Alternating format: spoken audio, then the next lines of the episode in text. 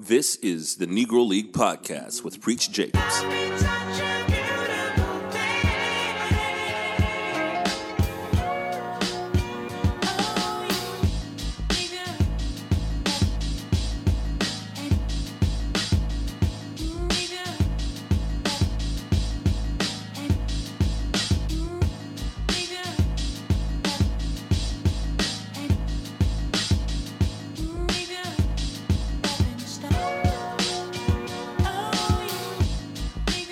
Gentlemen, what's going on? This is the Negro League Podcast. I go by the name of Preach Jacobs. Thank you guys for listening. We are sponsored by Mo Betta Soul Clothing. Go to mobettasoul.bigcartel.com. Enter the code Negro to save 10% on your next motherfucking order, motherfucker. We are back. Um, a couple of days off. I sound low because I am low right now. It's like 11.30 at night. And I wasn't probably even going to record tonight, but I just felt like getting on the microphone and talking a little bit. Um, sorry for the delay. I, will be honest with you guys. Um, I've been tired as shit, man. I um I put together this uh this show that I'm starting to do. Shout out to the homie Eric. Um, we're doing this thing called the Loft Sessions, Mo Betta Soul Loft Sessions, and we're gonna have a YouTube channel for it, and hopefully we'll have a YouTube channel on there as well on the Mo Betta Soul YouTube channel where you can actually see my mug um, doing the Negro League sessions and all that good stuff. So um, look for that cool, great content. But um, the Loft Sessions is essentially what it sounds like, where I kind of want to reverse engineer everything, right? Because as a musician and as a um, event coordinator, we're always thinking the bigger is better. We're always thinking, oh, we got to get more people, more people to spend more money, and blah blah blah blah blah. And then we kind of just look at it the opposite, where it's like, all right, instead of me trying to do events where I try to get 100, 200 people to come and bring, you know, $10 with them to get in. What if I just did fucking 35 motherfuckers? you know what I mean? Charge them 30 bucks to come in, get some motherfucking drinks, get some free food, and see a really dope fucking show. Um, so this is the idea where we did kind of a test run where we we didn't make it public. We just invited our, our family and friends, and it was just a really cool experience. We literally used Eric's loft, and we had you know about forty people in there, and it's just really fucking dope. So we had a visual artist um, where shout out to Heather where she put her artwork literally on my man's walls. Like he took his art off his walls, and you know we basically used his home as a gallery. And we had a DJ, we had live performance by yours truly. And it was just this really dope fucking event. So the idea is to do this kind of on a bi monthly basis. And, you know, I bring some dope talent into town. You know what I mean? So for March, my homie Tall Black Guy, we're bringing him to Columbia for the Mo Betta Soul Loft sessions, and we're going to film it, and it's going to kind of be just this really cool thing. So think Boiler Room with interviews and all this cool shit. So I'm really excited about it. But I say all that shit to say that when we recorded this uh, session and did this session, I used all my equipment. So I used my turntables and my microphones and shit. And you know, you party so hard that you just leave everything at the homie's house, and uh, it, has been in there for the past few days, and, and and I didn't get it until yesterday, and then I just plugged all my shit back up so I could record back at the home studio, um, and I just kind of felt froggy and I wanted to record, but that's kind of that was a delay because it had just been lazy, and I just didn't pick the shit up because you know you get done recording you you know done with the show I used to joke, I, I just want to be famous enough where somebody else packs the equipment up. You know what I mean? You ever do shows with your band, and then at the end of the show, motherfuckers, you know, gotta pack the bass, the bass amp, and take it to the car and all that type of shit. Then you got to do that whole, you got to do that whole thing where you just stand around waiting to get paid. Like, man, I just want to be famous enough that when I get done, just walk the fuck out. Right?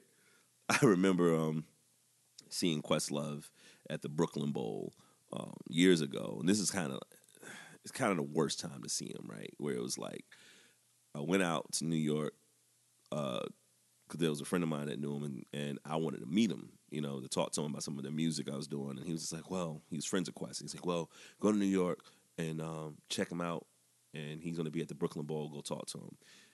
Brooklyn Bowl's on a Thursday, so I go to New York on that Monday and do a couple of things and the idea was, you know, by that Thursday, catch up, try to catch up with Quest and, you know, drop a name like, hey, my homie knows you, blah, blah, blah. Well, the day before we were supposed to see him, uh, Rich Nichols, the the longtime manager of the Roots, passes away. And I'm like, oh, this is the worst time to try to kind of try to meet Quest You know what I mean? Like this is the worst time to try to talk about this. Talk to this dude about, hey man, sorry your homeboy passed away. Here's some music. Like, nah, it just wasn't working. But I said that to say that I was just gonna go back home, but he ended up posting on, you know, Twitter like, "Hey, the only thing to make me feel better if I play some music, so come out to Brooklyn Bowl." Not to me specifically, but just saying to his fans. And I went out to Brooklyn Bowl, and the cool thing that I thought was dope about it was he he walks in with his Serato vinyl, just two records, and that was it. And he played, and then when he got done, he took his two records off the stage, and it was like a Mercedes waiting for him. He got it, and he left. And I thought, out of all the cool shit that happened, I just like the idea that he didn't have to carry shit. you know what I mean? Like he didn't have to unload stuff. So, you know, that's the level of stardom I want to be on at least. You know what I'm saying? Like just walk in, play, go the fuck home. You don't have to unpack anything. So I sort of felt like a celebrity when I got done with the show because I just left all my shit there. Uh, but it's sobering when you got to go back and unplug everything because that is the biggest fucking headache. So you got to put the monitors in your car. You got to, you know, take these heavy ass turntables. And um, I guess I can't complain. I remember I was doing this show in uh, Charlotte with uh, J Live. Shout out to J Live, where I'm getting done with the show and I'm packing up my turntables. And, you know, they come in these suitcases. You know, you pack them in these suitcases, these coffins, whatever. And they're fucking heavy as shit. And I remember, like, I walked back in, back and forth to get stuff, put it back in the car, and somebody, like, busted my window. And you could see that they tried to grab one of the turntable coffins and run away. But the shit was heavy as fuck. So I can imagine some crook. It's like, yo, I want to grab something quick. And they couldn't grab it fast enough. They said, fuck it, and just took the candy bar. so, anyways, so who, who knew that uh, candy bars is a trigger for people to kind of like break into your shit, right? Um, speaking of trigger, ah, look at that segue. Um, I wrote an editorial about Killer Mike's trigger warning. Hopefully, it'll be up soon. I'll post it on my shit. And um, I was kind of torn with it, right? I think I was talking to the homie Shiggy about it on the last episode.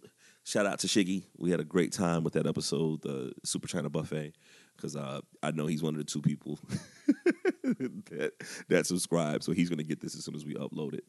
But um, nah, man, I felt I feel kind of weird about the show. Like, is there's a lot about it that I can understand the fly shit about it, and and be honest with you, I, here's how I feel about it. Killer Mike's my favorite rapper, right? especially the past five years. He's just been that fucking dude for me.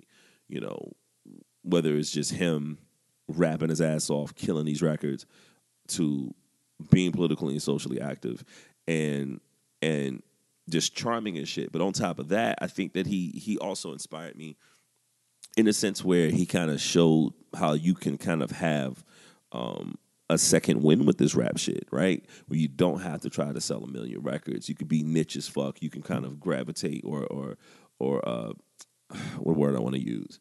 You can galvanize a fan base and they'll fuck with you. And it doesn't have to be traditional. It doesn't have to look like everybody else. And I love that about what he was doing with Run the Jewels and then, you know, the Bernie Sanders stuff. And like he was like my favorite fucking guy, you know?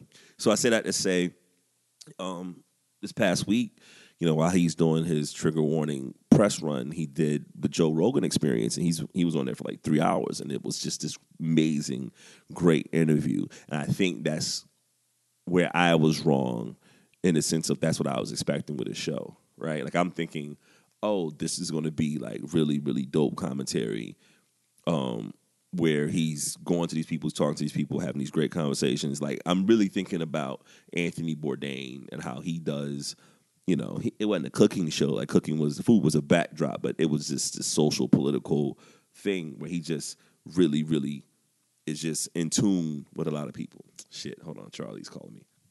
Okay, I'm back. Um, where it was just this thing where he just does this. uh He just Anthony Bourdain goes to these different countries and he talks to people about, you know, what are the what are the things that make you take? What are the things that work well with the country? You know, what are the things that hate his native country in America? Like stuff like that. And it was just this really, really extremely well produced, probably one of the most well produced shows I've ever seen. And just how he did the show was just really fucking incredible to me. Um, That's not what I got with trigger warning, and maybe that was my fault because I was expecting that. But trigger warning, trigger, trigger warning is is very satirical, and satire is weird when when you when you don't know who the joke is on, then it doesn't work for me. You know what I'm saying? Where it's like, you know, Black Dynamite worked because we're talking about black exploitation films, and I've always, and I think I said this in the last podcast, I love black exploitation films in the sense of not because the movies were good. It's because despite the movies not being good, I loved them. Um, it was because we were trying to figure it out. You know what I mean? Like you have uh, uh, all these people of color working on films that's never been a grip before, never been a producer before, never been on a movie set before. So you're going to see a bunch of fucking mistakes. Like literally, you're watching the Mac and and Ralph Julian is stepping up and there's a fucking boom mic hitting him on the head. And so when they do that in Black Dynamite, it's pitch perfect because that's a part of the charm, right? Like it's it's bad editing, but it's done on purpose. It looks cheap sometimes on purpose, and it's fucking brilliant because we knew who the joke was on. It wasn't on us per se, but it was us acknowledging, yo, despite all that shit, we still have a thing in our heart for this stuff. And so there was little moments in the show, like the first episode, right? Was, was you know, I love the concept of, hey, I'm gonna buy black. I'm gonna buy black for three days. You know, um, if if it's not a restaurant that's black owned, I'm not eating there. Then it got to the point where if the food wasn't grown on the black farm, I'm not eating it. And so it's like, oh, well, you know, I'm sleeping on a park bench because, you know, there's no black hotels. You know what I mean? But he's wearing like Jordans. But I, I digress. But a part of that was kind of cheeky, tongue in cheek, you know what I mean? But then you get to the point where these a lot of these episodes kind of just get out of hand. So like there's an episode where he's talking about, you know, um, the Hells Angels is a motorcycle gang. They're a fucking gang, but you can go on Amazon and buy a T-shirt. So they figured out a way to create a business and it makes money and, and it helps the organization. So he's like, hey, I'm gonna go to the Crips and the Bloods and help them create a, a real business. And they create the soda, Cripicola, and then the Bloods have Blood Pop. But in the process of that, he's taking these guys from Atlanta, um, these gang members in Atlanta, and there's like a scene where he's like taking them to a a bank and it's like this comedic thing like yeah we're trying to get a loan of $100000 and you can tell that these guys are terribly you know not prepared to ask for the loan. They don't have the assets or whatever. And it felt kind of exploitive right like i get kind of in the sense of all right well here's the stuff you got to showcase to get a loan but it was just this it was just silly and it felt are we making fun of them are we making fun of the gang members? Are we making fun of the people that we're supposed to be empowering in this episode? So it just got kind of weird for me. And that's kind of where things kind of get lost in television, where it's just like, yo, motherfuckers will go to the end of the earth for a joke, right? It's like if you look at somebody like Will Ferrell, he's not a great comedian. Like you ever see Will Ferrell do stand up? Like, no. But he's a real, him and like Sacha Cohen are like funny as fuck in a sense, theoretically, because they would do anything for the joke. You know what I'm saying?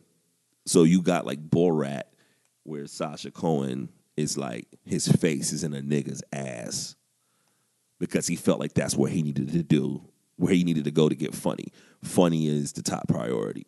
But when we're dealing with social commentary and we're dealing with our people and exploitation and satire, funny shouldn't always be the first thing because that's where exploitation comes in because it's not for the sake of comedy. You know what I mean? So I don't know. So I I felt I felt torn because I felt like there was really cool shit that he was doing with it.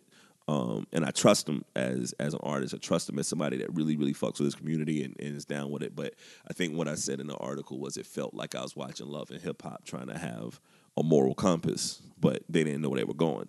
You know what I mean? So that was kind of one of the big takeaways of stuff that I was watching lately. I still suggest you guys watch it if you haven't watched it. It's six episodes, at thirty minutes a piece. You know, eh, okay, go go for it. You know, what the fuck do I know? Um, and I still want to get some Crip Cola. So I got an art show, a hip hop art show coming up this uh, Friday, and I would love to have like Crip Cola. You know, wouldn't that have been fucking dope? You know what I'm saying? But um, like like like for an example, right? The process of getting the soda made, that should have been an episode. You know what I mean? It was just like, oh, we should get a soda, and then the soda is there. Show the production. Show how we do it. How do you get that done? Like I thought that would have been cool. Like I think that story is strong enough without the added stuff.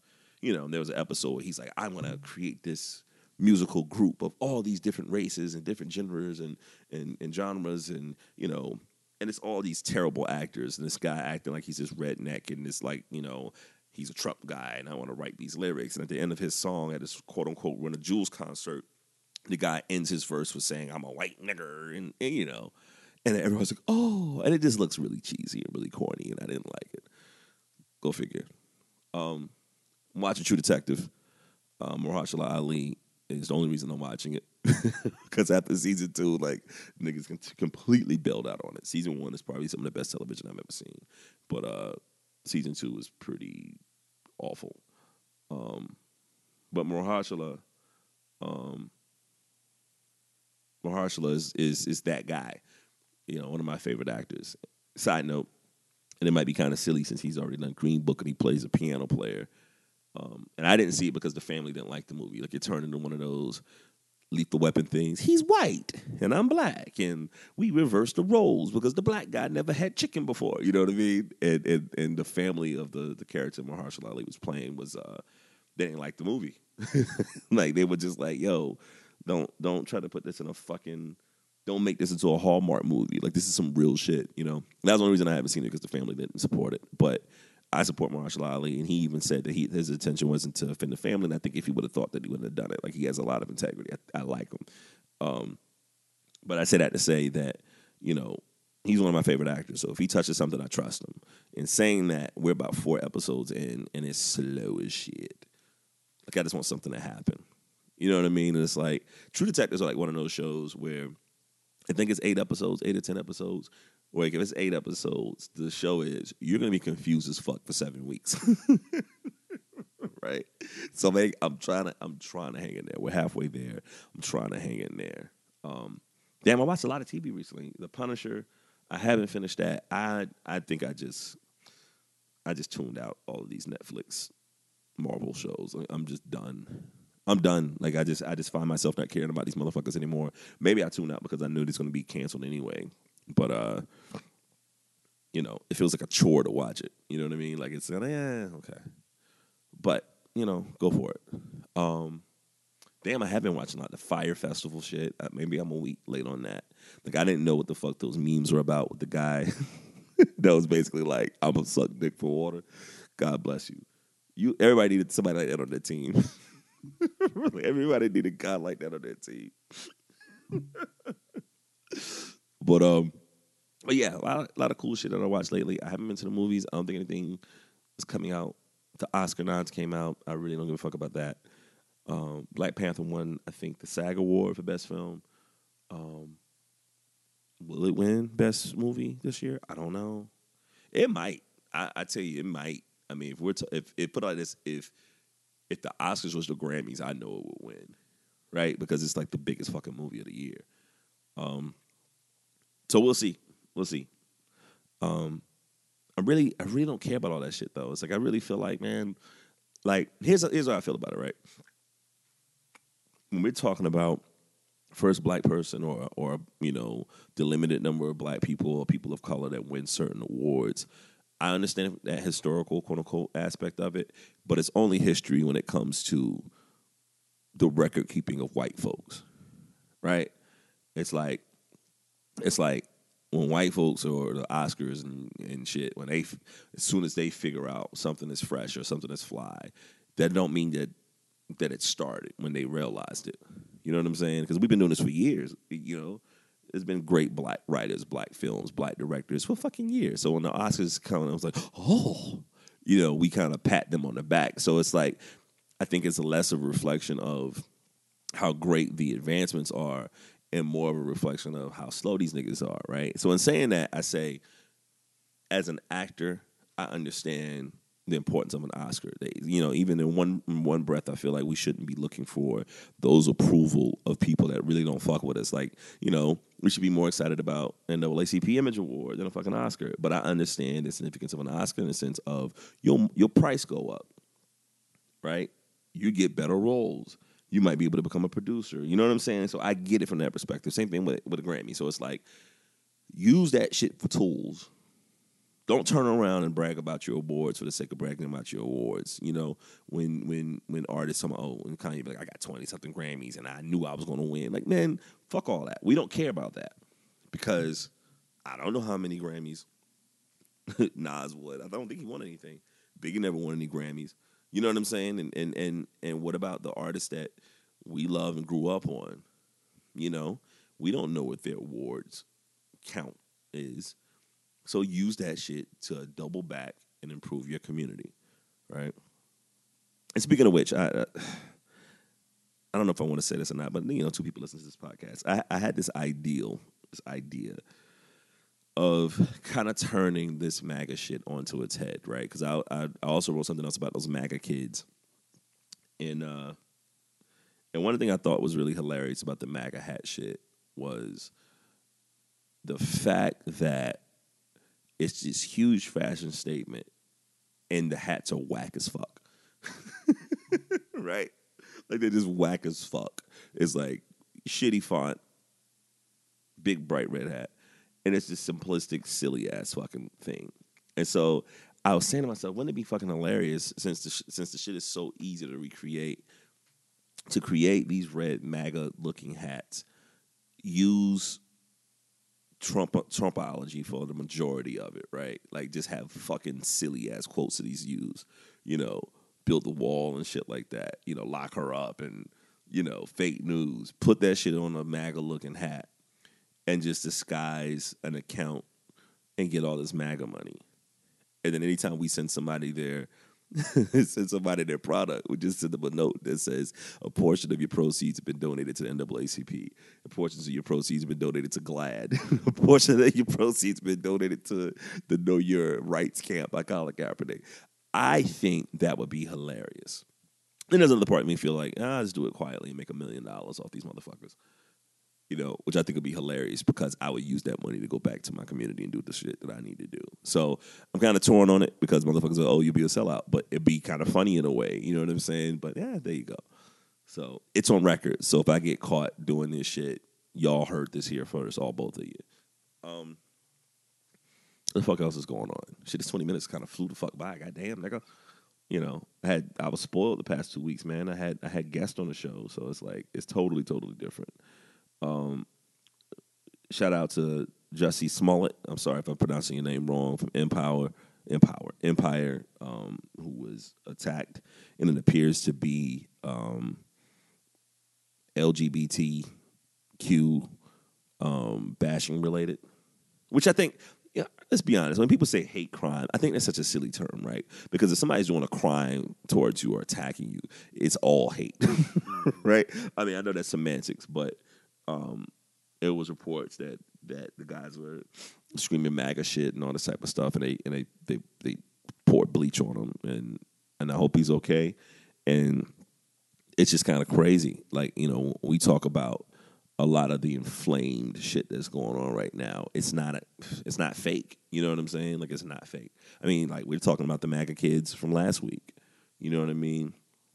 Um, one thing I will talk about that uh, the MAGA kid. And I'm not sure if I talked about this last week with with Shiggy, but the article that I wrote about was um, about the MAGA kid was this term my friend told me about.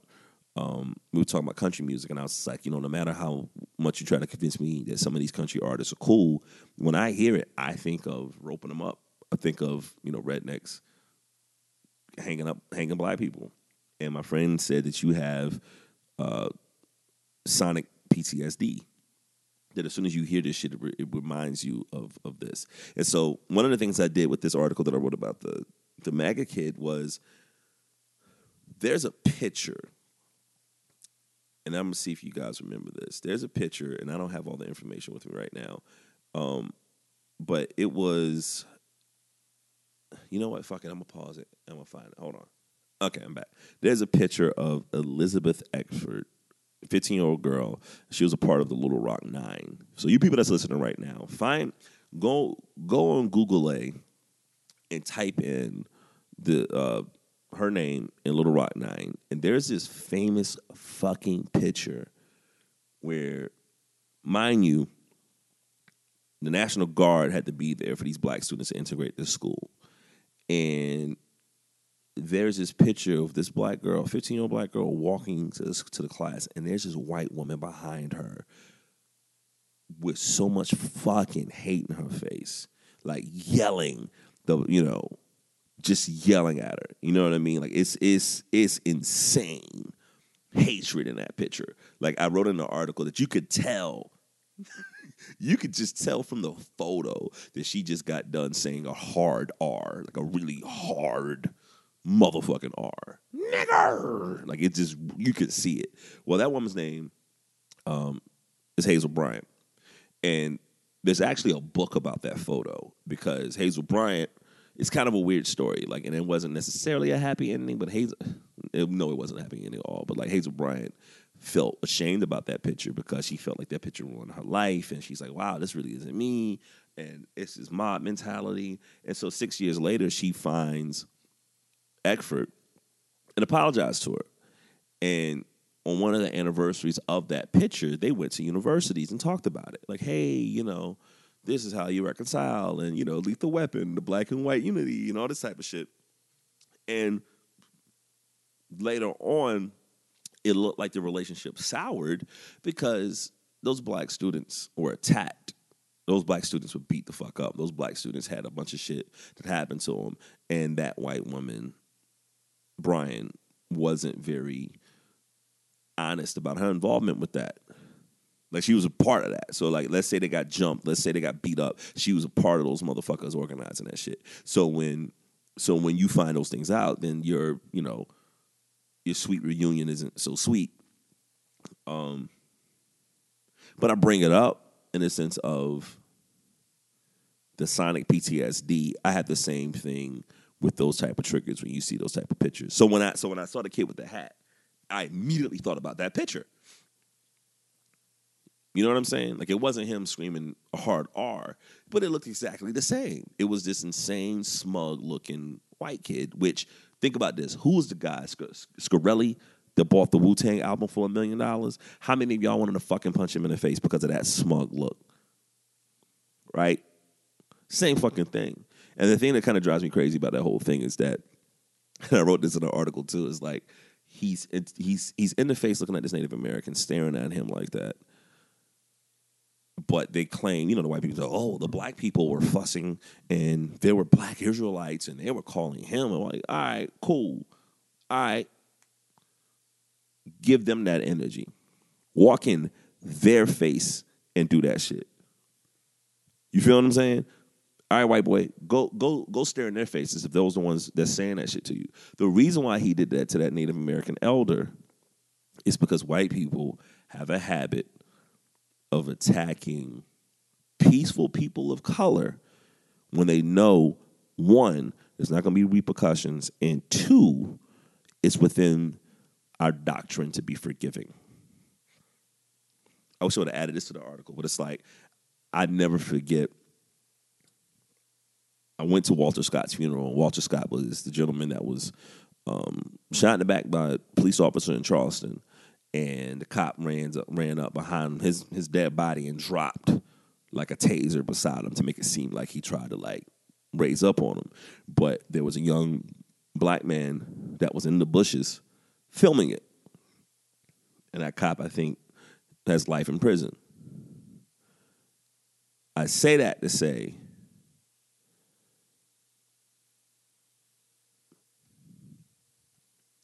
That after he was murdered by the cops, there was this interview on some news station, and they're asking the family, the mom of a of a man who was murdered, a black mother, do you forgive him?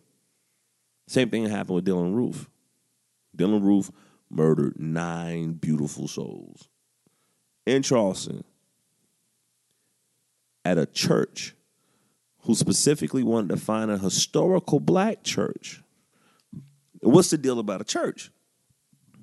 Not only is it a symbol of, hey, more than likely there's not going to be any violence in here, but also this is a symbol of, hey, this is the culture that I can still get away with it. Because some asshole after Charleston 9 do you forgive Dylann Roof? Who who does that? Hmm. Remember about a year ago, it was like a, it was like five cops got shot and killed, and it was like a, a, a black military guy that did it.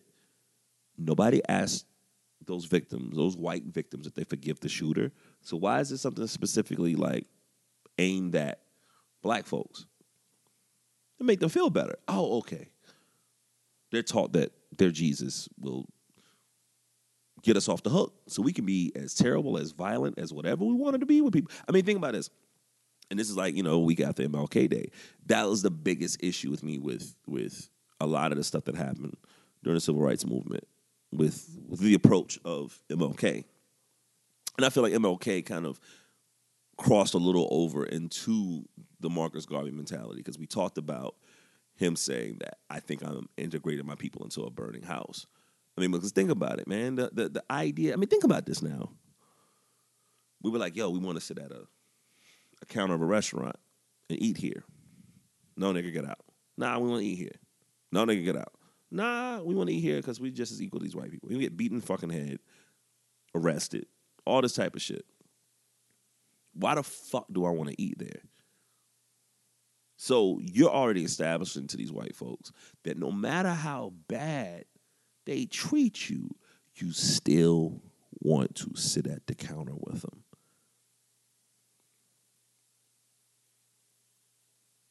So when that kid is doing that, like, what's the, you know, there's so many fucked up stereotypes we have to the point where we still have a football team called the Redskins. We have Atlanta Braves. We have all this shit that that's so disrespectful to Native Americans. But what's always the what's always the stereotype? Oh, they're wise. Oh, they're one with nature. Oh, they're so forgiving. You know what I mean? Oh, they're peaceful. So this boy ran up on a person that he knew wasn't gonna give him that energy. And he think he can just stand and stare and intimidate this guy. That smug look with his friends looking, dancing, mocking, taking off the shirt behind him. Come on. And you know what? You want to be kids, you want to do dumb shit like that, go for it. But I don't like this PR campaign to try to resurrect these kids their their personality or or or their reputations because young black teens don't ever get that benefit of the doubt. Never get that benefit of the doubt. So, I think this is a great way to end this episode of the Negro League podcast. I'm not in a bad mood, I promise. I'm not in a bad mood. I just, you know, I feel kind of clear with a lot of shit right now. Um, and I'm in the mood to write a bunch of shit. So um, new music's coming out soon. Um, like I was saying before, we're gonna do something called the Mo Soul Loft Sessions. So the people that are in Columbia that want to come to it, it's March the 30th. We're bringing the homie Tall Black Guy here. If you guys want to buy tickets, we'll have a link in the bio description. And on top of that, look, if you like what we're doing and you don't live here and can't come to the motherfucking shows, I do a bunch of shit, do a bunch of art shows, do a bunch of music shows. We always need a helping hand financially to do stuff like that. So go to the Cash app um, and type in Mo Betta Soul if you ever want to just donate money. Like, it don't even have to be a lot of money. My homeboy, Jay Michael, he here, I have a bad day. Next thing you know, I got like a $5, $5 sent to me and it says, yo, get a cup of coffee. So stuff like that means a lot. You know what I mean? Like, you might not think it does, but it does. Um, so yeah, all the Chicago folks out there, um, be safe. Um, don't step outside and throw coffee. That shit turns to dust. It's fucking insane. Negative 20 degrees, negative 49 wind chill. Fuck that. I'm gonna be in a home with some heat, jerking off to some Teanna Trump. That that's the way to end the fucking podcast. We're sponsored right now by Mo Betta Soul clothing, go to mobettasoul.bigcartel.com. Type in code Negro to save 10%. Thank you guys for listening. Love y'all. Fuck with y'all. You're.